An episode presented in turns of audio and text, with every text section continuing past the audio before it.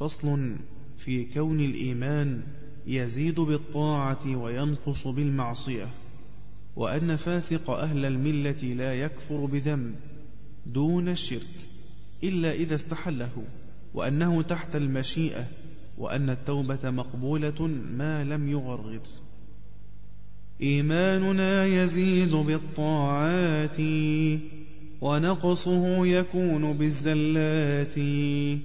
وأهله فيه على تفاضل هل أنت كالأملاك أو كالرسل؟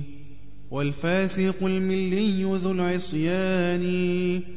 لم ينفع عنه مطلق الإيمان.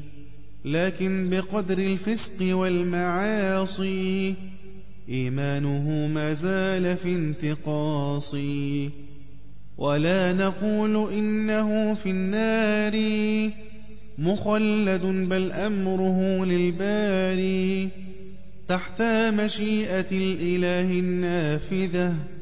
إن شاء عفى عنه وإن شاء أخذه بقدر ذنبه إلى الجنان.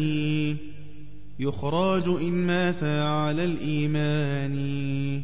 والعرض تيسير الحساب في النبا ومن يناقش الحساب عذبا.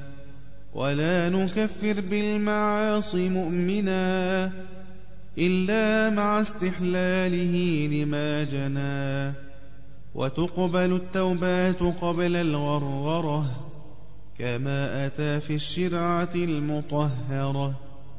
أما متى تغلاق عن طالبها فبطلوع الشمس من مغربها